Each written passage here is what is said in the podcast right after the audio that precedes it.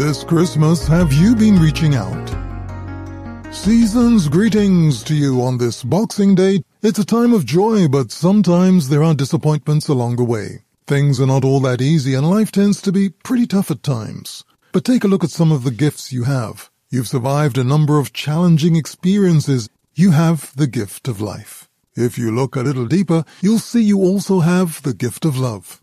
Such a gift may not be apparent at first inspection, but share a little of it with someone and see how much it expands and embraces you.